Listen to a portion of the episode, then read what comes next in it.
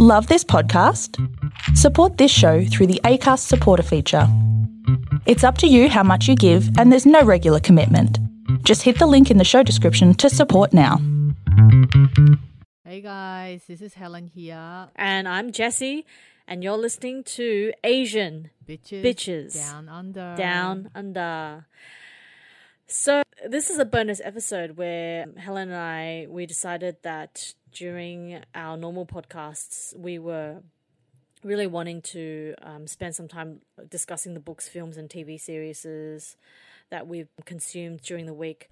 But um, we found that we were going way too long over our scripts for our podcasts, so we thought that we would release a few episodes during during the week where we can really just focus on some of the stuff and unpack the stuff with, that we've consumed. So uh, Helen, do you want to start off by telling us what some of the stuff you have seen this week mm-hmm. or read? With my kids, uh, I've rewatched Hidden Figures. And the new film that we watched with our kids, The Call of the Wild, with Harrison Ford. Every time, every every time I think of Harrison Ford, I just think of Bruce Beresford's Bruce Beresford's a memoir, which I think he wrote maybe fifteen mm-hmm. years ago. Bruce Beresford is like a di- director, Australian okay. director. He is famous for doing Driving Miss Daisy, I believe, which I actually haven't seen, but. Um, he just in this memoir, he I think the memoir is called something like Josh Hartnett Will Not Do This. Okay. So Josh Hartnett's name is in the memoir title, mm-hmm. and there's this one scene in his memoir where he writes about having a dinner with Harrison Ford, where okay. literally Harrison Ford grunts his way through the dinner, like he's just so unpleasant. It's so ah. funny. So every time I see, see Harrison Ford now, I, I just think of like a deeply, deeply unpleasant white. straight man. Yeah, he feels like he, he's giving me the impression now he's, I don't know how old he is, because, you know, we start watching him since in the eighties from Star Wars. I feel mm. like he's a very, like, the impression that he gives me is like, and also the impression that he portrays in this film, The Call of the Wild, is pretty much like the grumpy old man. He's seventy-seven, yeah. Yeah, so that's that are the two films that we've watched with the kids, and the other two films that I watched are Ali's Wedding, uh, which is uh, I don't know whether or not it's it's okay to call it ethnic film. It's based on one of the uh, I think it's Iranian Australian actors. Like it's inspired of real like true mm-hmm. events, and mm-hmm. also another film is uh, Green Book, mm-hmm. you know, by. Um, Vigo Mortensen. Well, he's in it. He didn't direct the film. He he's he in it. Di- yeah. yeah, he's in it, and also uh, with the Mahershala Ali. Mahershala Ali. That's right. Yeah. Yeah, he's hot. That's a brilliant film. Oh, yeah. You shouldn't say that he's publicly. Really good in it. Just kidding.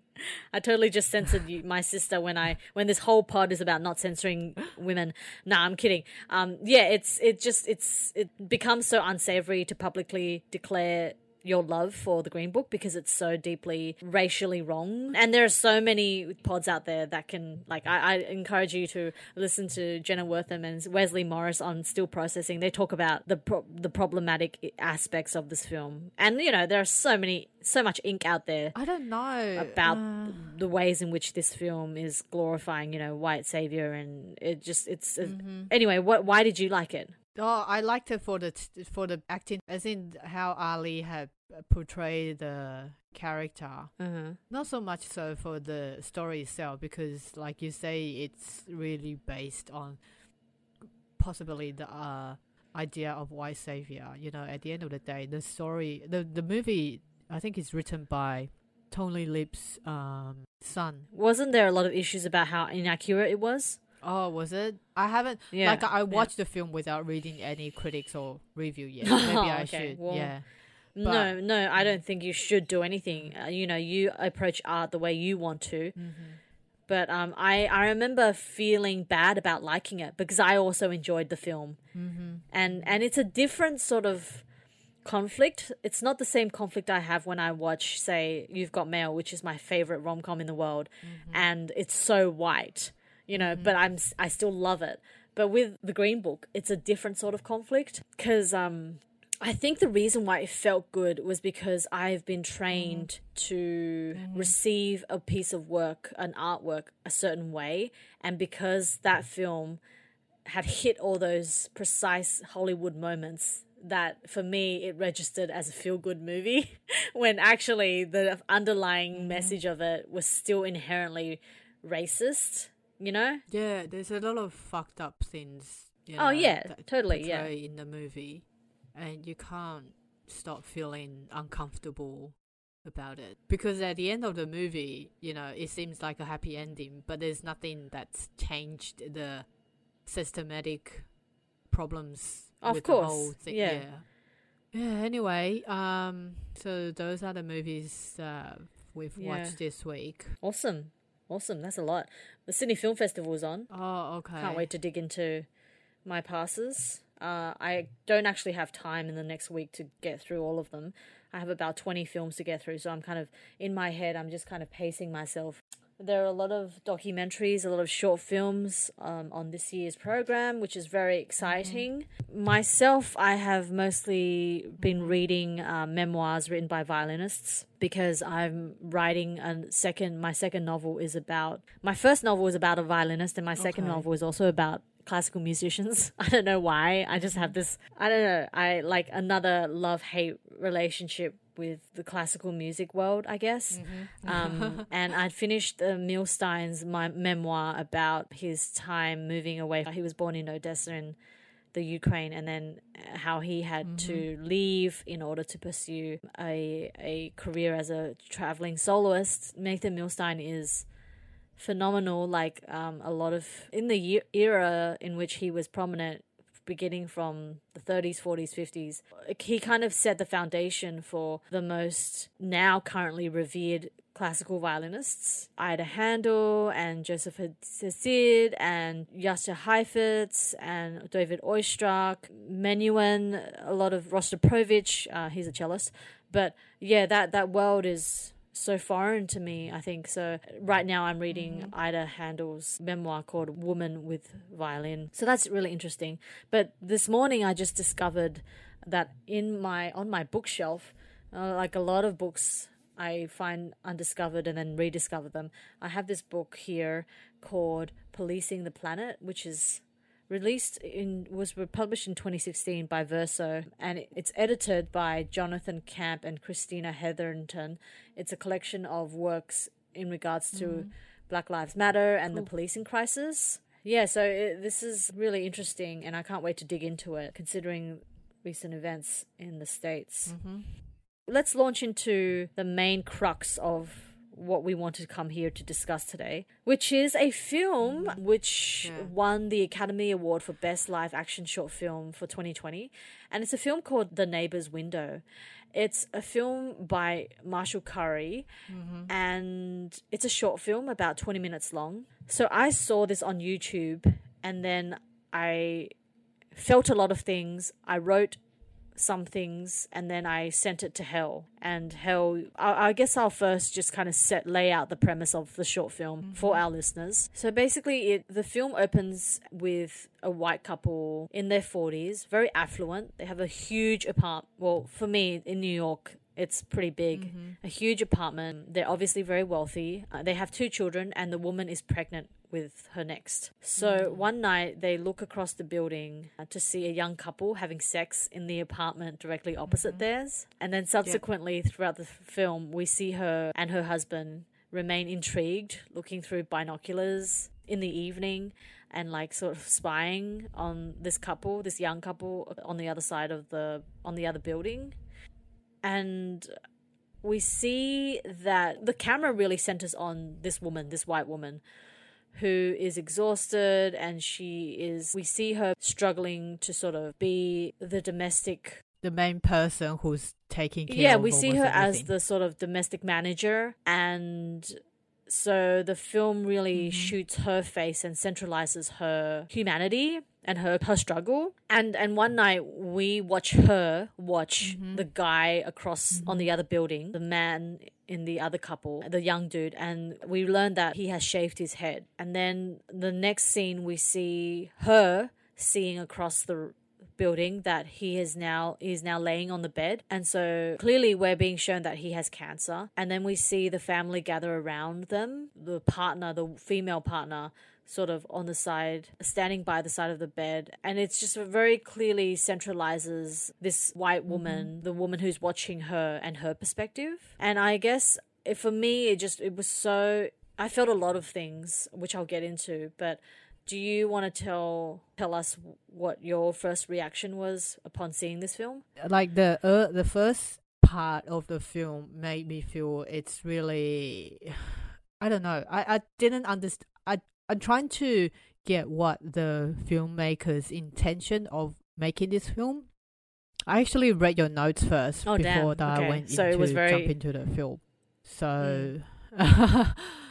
um, that was kind of, yeah, that was kind of a mistake, I think. But because I kind of like receiving, of course, yeah. perceiving your emotions before that, mm-hmm. I've, mm-hmm. like I've got a preconceived um emotion before watching this oh damn film. Okay, so it was very, the main woman is trying yeah. to compare herself with the young couple, because earlier in at the beginning of the film when they first saw that young couple actively engage in, you know, in sexual intercourse intercourses yeah and they feel like envy of them because they're young, they're fun, mm. they can do whatever yeah. they want, they can't yeah. even be bothered of having, you know, the, you know, to cover to, you know, block themselves, you know, you know from yeah I, I I felt that was so strange, because I I mean it's a film about sort of voyeurism obviously, but also I was thinking just now hearing you say that um every time I enter a new space, and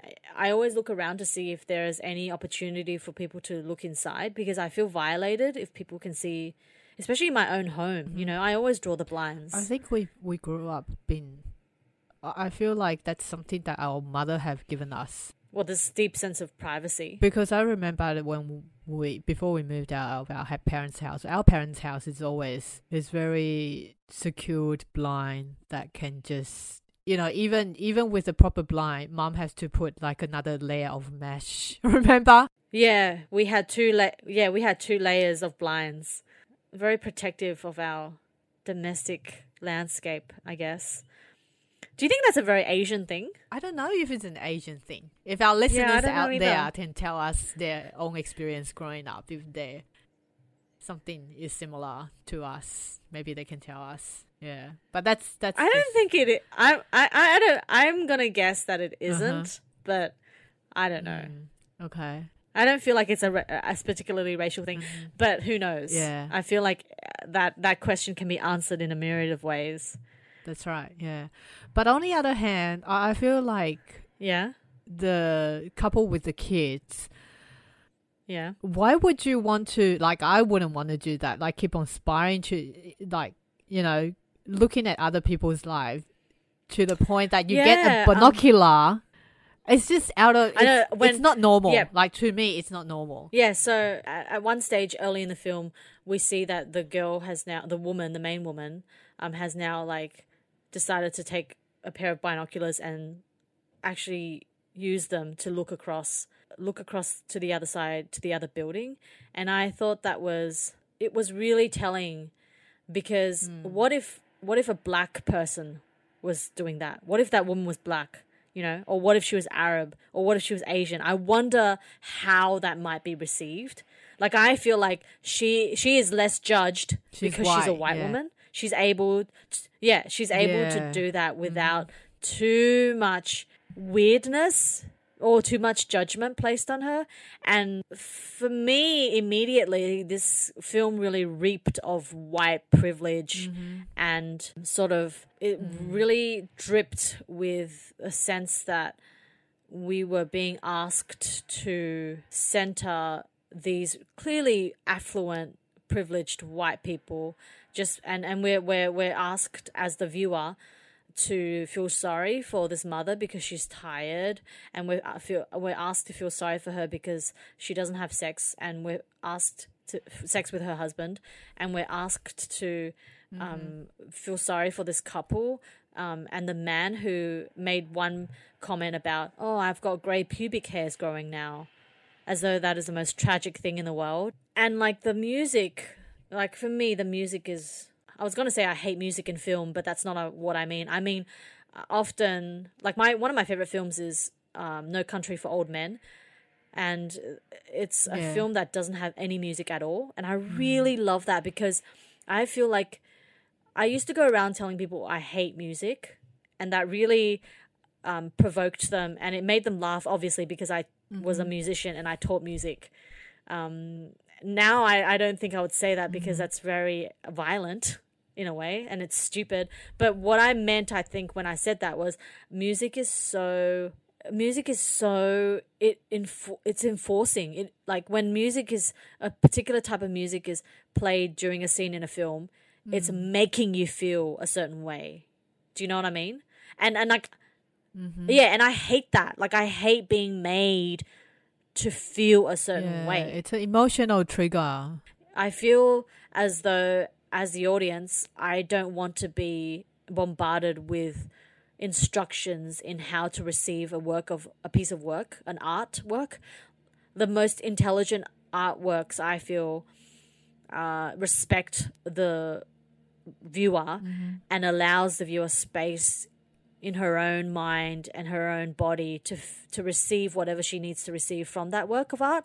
So when you're bombarding uh, your viewers with a lot of music, as well as like s- scenes in a film, I just feel as though that is a cheap way mm. of getting your point across.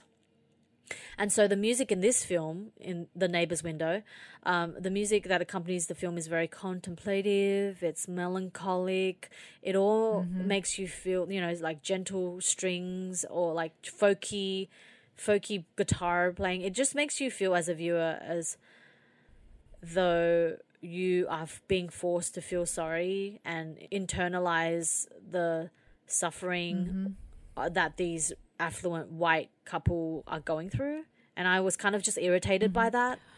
I think uh, how music makes you feel throughout a film, it's a bit subjective, because everyone's emotional receiving standard is very different. Like, I I'm the person that will easily cry with um any sort of music or any sort of like visual um sense.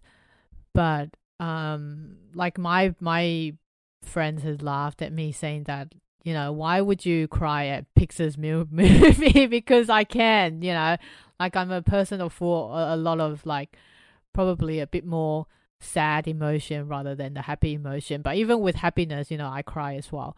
So I don't know. I don't feel like music is a cheap way. It's probably a um.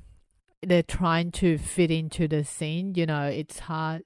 Yeah, but I can understand from your point of view, you know, they're trying, it's probably what the filmmaker was trying to make, you know, the audience feel, and they want to convince the way that you should be feeling sorry for them. But of course that uh, on in your argument, yeah, you and don't, I don't, yeah, I, I kind of feel, well, I don't yeah, want, I, I don't want to feel sorry for a rich white couple. Yeah. I feel a bit conflicted here. I mean, I've got two sides. Like, I kind of feel sorry for them, but I I don't feel... Like, I feel sorry for the woman, you know, but I don't feel so much mm. sorry for the man. Sorry for the man! I know, it's... Because it, what I've seen throughout the first um, half of the film is that she's the one that's been constantly exhausting, you know, when yeah. you have to deal with... Exhausted, yeah. And, yep. you know, with the kids, it's definitely... hard to keep up with the kids, and also um trying to manage a household, you know, and especially when you're coming home. There's a scene that when she came home with her two older kids, oh, three kids, when she's already given birth. Yeah. Anyway, so two toddlers and one baby she's had, she had like mm-hmm, on the mm-hmm. um baby carrier. So she's trying to unload her yeah. kid from the pram and moving the things, like the shopping. Obviously she just went to, yeah, to grab yeah. a couple of grocery shopping into the kitchen, and the husband, and the husband what is he, he doing? Was finishing a call of his work yeah. and then yeah. he can clearly see clearly seen that she's upset and annoying and struggling and struggling and, yeah. struggling yeah and then I think she he made some comment saying that, oh, isn't it fun going out, you know, with your kids to the zoo and things like that, compared to me slaving off sitting here yeah. doing work. Yeah. Yeah, um, with I'm your just like, with your feet on the table. Fuck, where has this guy been? Has he not been take? Has he not done any childcare before? You know, like how the hell can you compare? Yeah. It's not fun. Yeah. It's not fucking fun. Seriously, it's not fun for a grown woman trying to struggle with two toddlers and a baby and doing shopping. Who said parenthood was fun? Yeah, I know. It's like he. I, I don't know. There's a mm. lot of men out there. I'm I'm not going to be absolute about all men, but there's a lot of men out there that just considers that because it's unpaid fucking work, then it's fun. Mm. Like taking your kids out to the zoo and struggling to... Or, or taking your kids... Uh, they have like a mirage of happiness, you know, f- thinking that spending time with your kids is fun. Mm, yeah, mm. I I just feel like I feel sorry for that woman then, mm, but mm. that that's about it. Yeah, but then later in the second half of the movie that she had, that's that's the problem with this film. I don't know. Like you see the woman struggling, but in the second half of the movie where he told her that she can have a day off. Oh my fucking God! I like I yeah. hate it when people saying that when. The male partner taking mm. care of the kids, they're giving the female partner yeah. a day yeah. off. And so that's why we have to give you. Like, the male have the power to give you. Oh, mm. Like, it kind of, yeah, it annoyed me so much. Anyway, you don't see the, you don't see the father struggle. There's no receiving of him. Understand that it's hard to, you know, take care of three kids. Yeah, anyway, do you want to continue to continue with the film of what happened later? Yeah, so the turning point is that eventually one evening... Do we ever find out her name? We only know the name of the kids because that's... I don't feel the, like we find out any names, yeah, do we? They only have the name called out of the kids. Kids, the Tanner and Luther, such white names. We don't know the names of the any adults. So this main woman, yeah. I hate referring to her as the main woman... Anyway, so this main woman, she sees across one night, sees across a building that uh, two people, men, ha- have come to take the body of this young dude who has, you know, we we learn we we realize that he's dead, and uh, we the f- the camera basically follows what she is seeing across the building. She decides to go down onto the street and then cross the road, and then she watches from about ten meters away as the body is being transported away by the morgue people. And I remember just when I was watching it, I was like, please not be another white savior mo- white yep. savior kind of trope, but obviously it was. It is, yeah. And and I believe she I believe what happens next is she the main woman goes and approaches the young lady. And I th- and I couldn't really tell what race the young lady was, but I don't think she was white. Would you agree? Um, I think she's she's either a biracial or Latino. Yeah, I mean, yeah, that's that's what like. I thought. Yeah, yeah. So that's really important. Okay, that's like I really want listeners to focus in on what I'm trying to focus in on, which is the fact that this young woman, this other person, she was being jealous of the whole time and watching. And now is besieged with the most tragic of tragedies. Her hus- her partner has just died. We don't know that it's her husband yet. Her husband uh, has just died. Um, we see that she's not white. I think that's really important. Yeah, she's a person of color.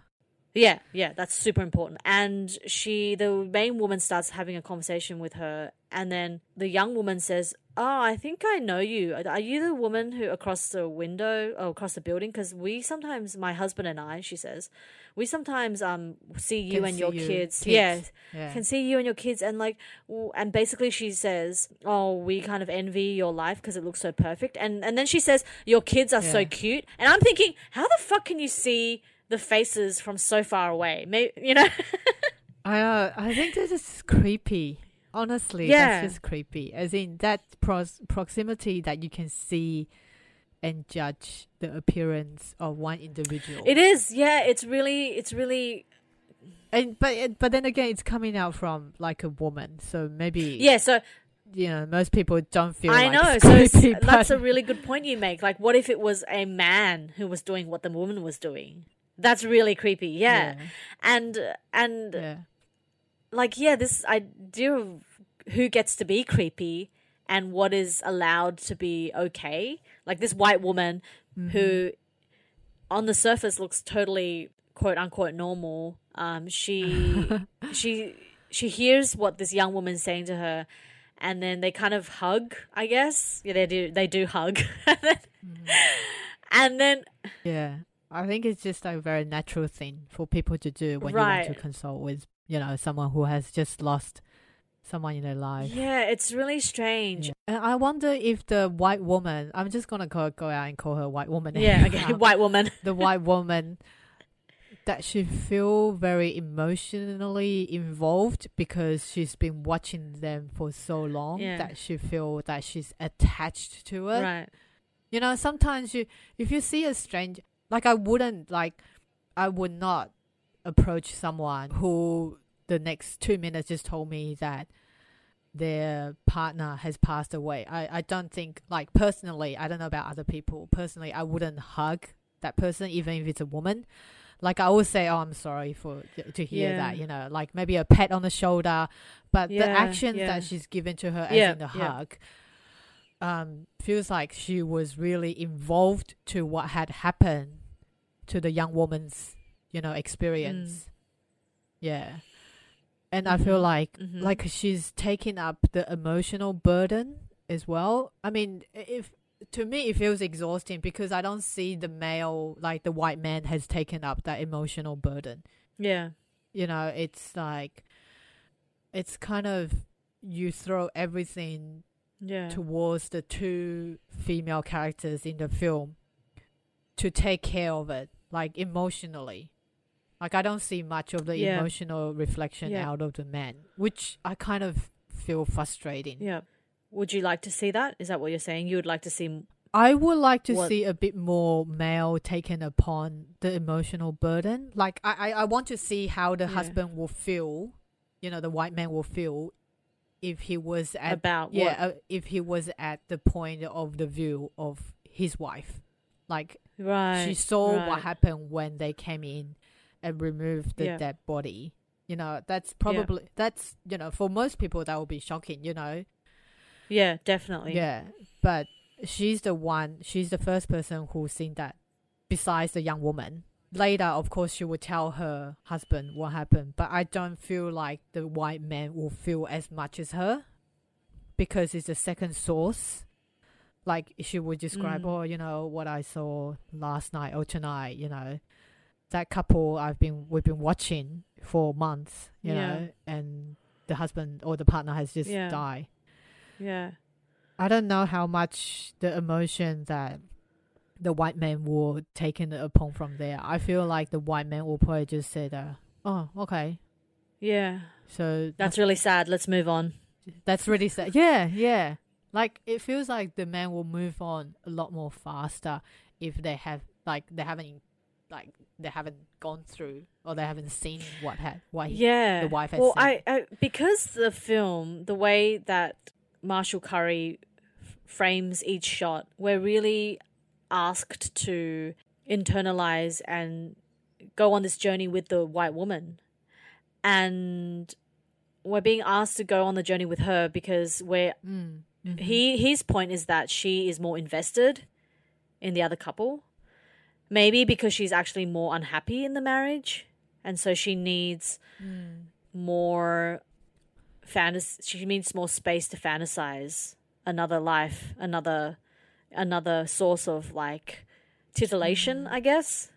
Do you think that is why people follow celebrities on Instagram? Well, not even celebrities, just I don't know mm. what they call themselves, YouTube influencers, influencers, yeah, and all that, yeah, yeah, totally. I think so.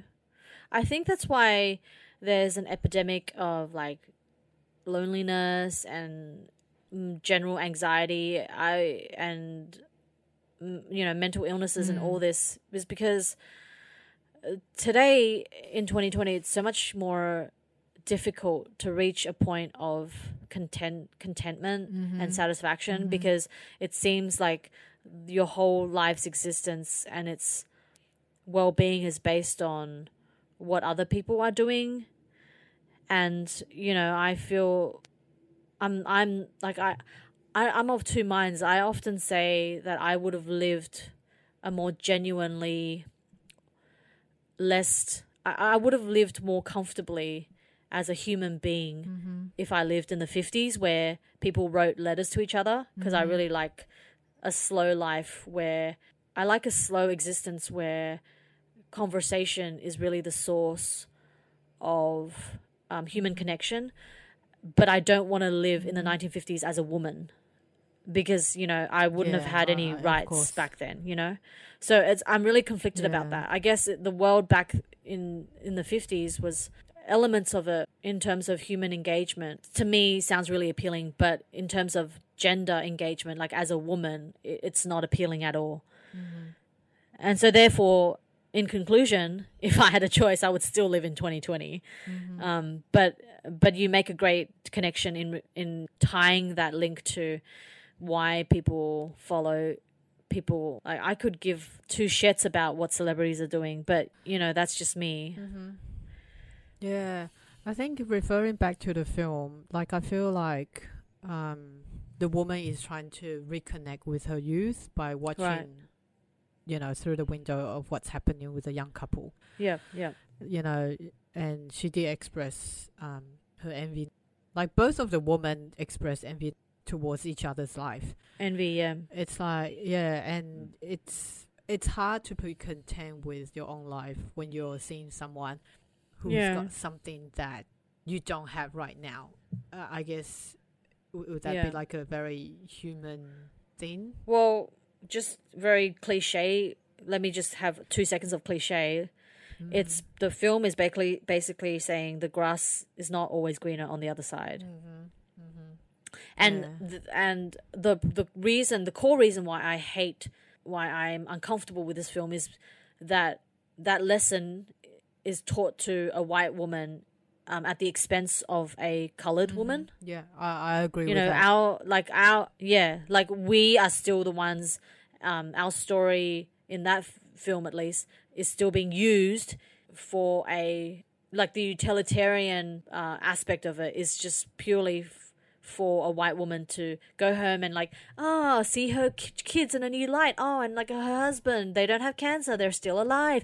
Okay, I'm gonna leave her. Like I'm not gonna be jealous mm-hmm. anymore because this colored woman, she just lost her husband, so. Oh, I should be more grateful. Like, fuck mm-hmm. off. I think it's also like um, to go back to what I said about the feeling, the emotional burden of the white woman. It's only placed upon her throughout the film rather than the husband, the man, you know. I don't think that anything will change mm, mm. towards the feeling of the man after even thought that, I if, agree. you know, the I wife agree. tells him what happened to their, you know, neighbor, he's he's still probably gonna feel ungrateful. He's still gonna complain about his grey yeah. pubic hair. I love that you said that because I feel as though you've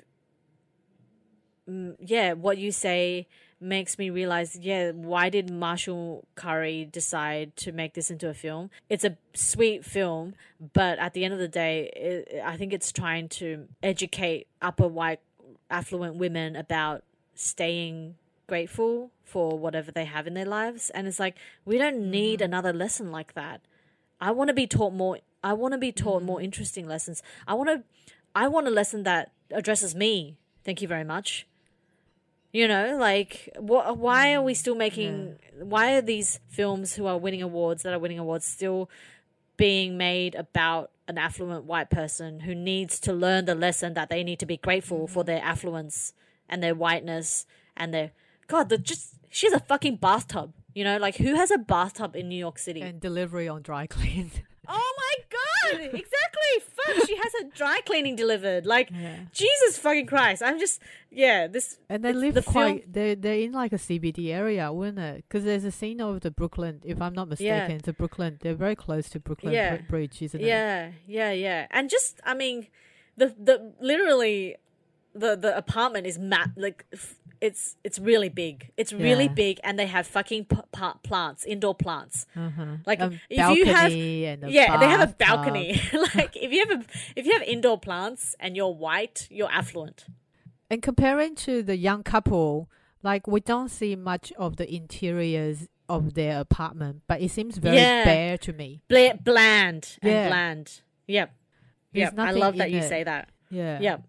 Yep. So there's there's a direct comparison. Well, you know, it's like what we were talking about yesterday about photojournalism. Like mm. the Western world always need to bring up a certain suffering of the other side of the world. Yeah. To yep. make themselves feel bad or mm-hmm, mm-hmm, make themselves mm-hmm. realize how they should be grateful. Yeah, for what we have. Yeah. Well, yeah. I love that. You've made that connection. I yeah, know. That's what I... I think that's why uh, I really did not yeah. like the message of this film. Like, it's a beautiful film. It's really easy to watch. Like, I literally enjoyed watching it, but I hated the lessons it was trying to... It was trying to is, it implicitly spread. Yeah. I think it's like it's like like for me, I feel like there's enough stories that's been telling exactly everyone what I mean. about this. Why why is it's it's not it doesn't feel very special at all, and it's yeah. it's won an and award. it's won awards. yeah, yeah. That that is you've really expressed another fundamental reason why I'm frustrated by this movie. Mm-hmm. If we keep having people make these kind of movies, if we keep having people like Marshall Curry make these kind of movies that center the white affluent person, then what's happening in the States with racism, you know, and all that, it's just going to keep going on. Like, I honestly think the source of change starts with movies. Yeah. Or books. Yeah. Or T V series. Yeah. I really think that. Especially if you're talking about, like...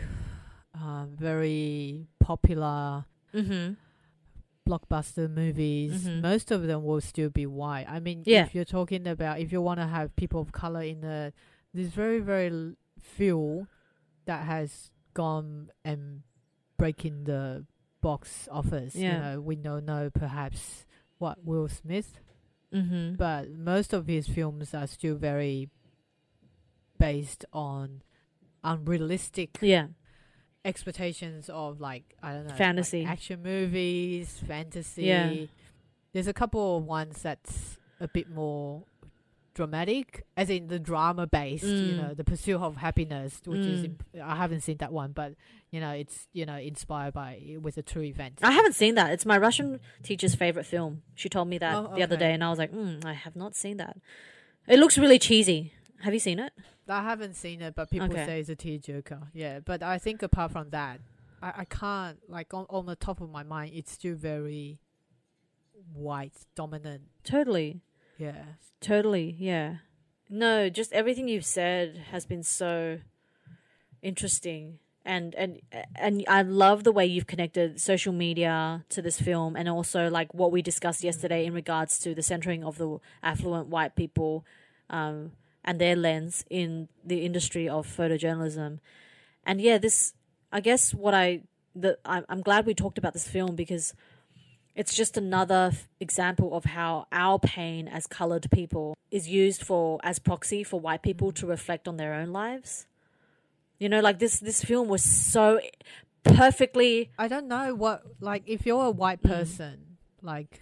I wouldn't mind. Like I, I feel like I'm challenging our listeners. If you're a white person and you're watching this film, like how would yeah. you feel? I don't think you they know, would think about like, race. Be- yeah, be- I, yeah, it will be very hard unless you know they're listening to us and they pointed. We point. We pointed out you know things. Yeah. In the film that's a bit more subtle that maybe normally people wouldn't yeah. take notice yeah, of. Exactly. I and I get that. You know, like if I was a white woman, I wouldn't see race at all in it, because I would immediately identify myself in that white woman in, in her position. It's really not hard to see. Mm-hmm. It's really yep. like, I hope in a couple of years' time, it's not as easy to fall into blind blindness about race as it is currently. My, my biggest blind spot is um, my ability and my class as well. Like often, for example, I never think about the fact that I can use my legs. Mm-hmm. For a white person, it's like they never think about their race, because for me, it's almost like, yeah, mm-hmm. I, of course I have legs. Like, what are you talking about? I never think about not having legs. But for a lot of people, disabled people or people who have injuries to their legs or spine or, you know, other parts of their body, having legs is a privilege. So it's like talking from a point of empathy, whether or not that you feel how the other p- person is feeling. Yeah, that's why I mentioned mm. that I don't think, even if it's true, uh, was it like, I don't know, somewhere it was based, yeah, it was on based like on a true event, one, this, isn't it? Yeah. A true story. So, yep. mm-hmm, like, mm-hmm. It was turned into a radio program before a film. I, I don't feel like the husband will ever feel how the wife had felt, because, you know, it's not something that he seen directly himself. Yeah, yeah, yeah. yeah. That's why I, I also mentioned, like, in our notes, I said that um, it's someone who are interested to to explore um the feeling of male grievance. You, you can go on to Netflix and look up uh, Afterlife. I mm. think um, that, like, short dramas, I think they're, they're into their second season now, is Ricky Gervais. Um, he played a widow in the drama, and mm. I think that drama really explores how male goes through the grievance of losing their partner. Like, they, that, yeah. that, that is a direct, you know, encountering of that type of emotion for men. Yeah. yeah. So unless that they they're in it, they will not never feel hurt. Yeah. Yeah. And and it's almost like, you know, when people, I remember when I taught at girls' schools, mm-hmm. a lot of our male leaders, like sometimes we would have a male principal, mm-hmm. and he would often, and politicians do this as well, they'll often say, "Oh, I know how hard it is for women. I've got two daughters." Oh. You know, that that trope. I hate yeah, that. It's, it's, oh, I've got yeah, a mother as so, well, and I've got. Sister. I know, I've got, oh, I've got a sister. It's not like you and? have to have some sort of relationship in order to feel. Yeah. To, in order to f- have empathy. Yeah, you, you it's, can't. It's so you can't educate insulting yourself. to men. Yeah, yeah. it's uh, it's very, it's insulting to men, but also tragically, it's o- often very common yes, with men. It's very. They common. have to. Yeah. yeah, yeah. It's like I'm a, I'm a father of two kids. That's yeah, why that and that I, makes you the authority on women. Yeah. Like, I'm a father of two kids. That makes me, re- you know, relative to all the parenting topic. You know, if you're and, and oh, yeah, and grievances ugh. exactly. And also, there's a fucked upness to the, the father model, because it's like you need to have some sort of proprietorial relationship with a woman in order to feel for her. You know what I mean? Mm-hmm. Mm-hmm. It's really yeah, fucked up. I agree up. with that. Yeah. Yeah. Yeah, like a, as a we men still feel like they need to own a woman, mm-hmm. as though a daughter, someone younger, someone I need to protect. Mm-hmm.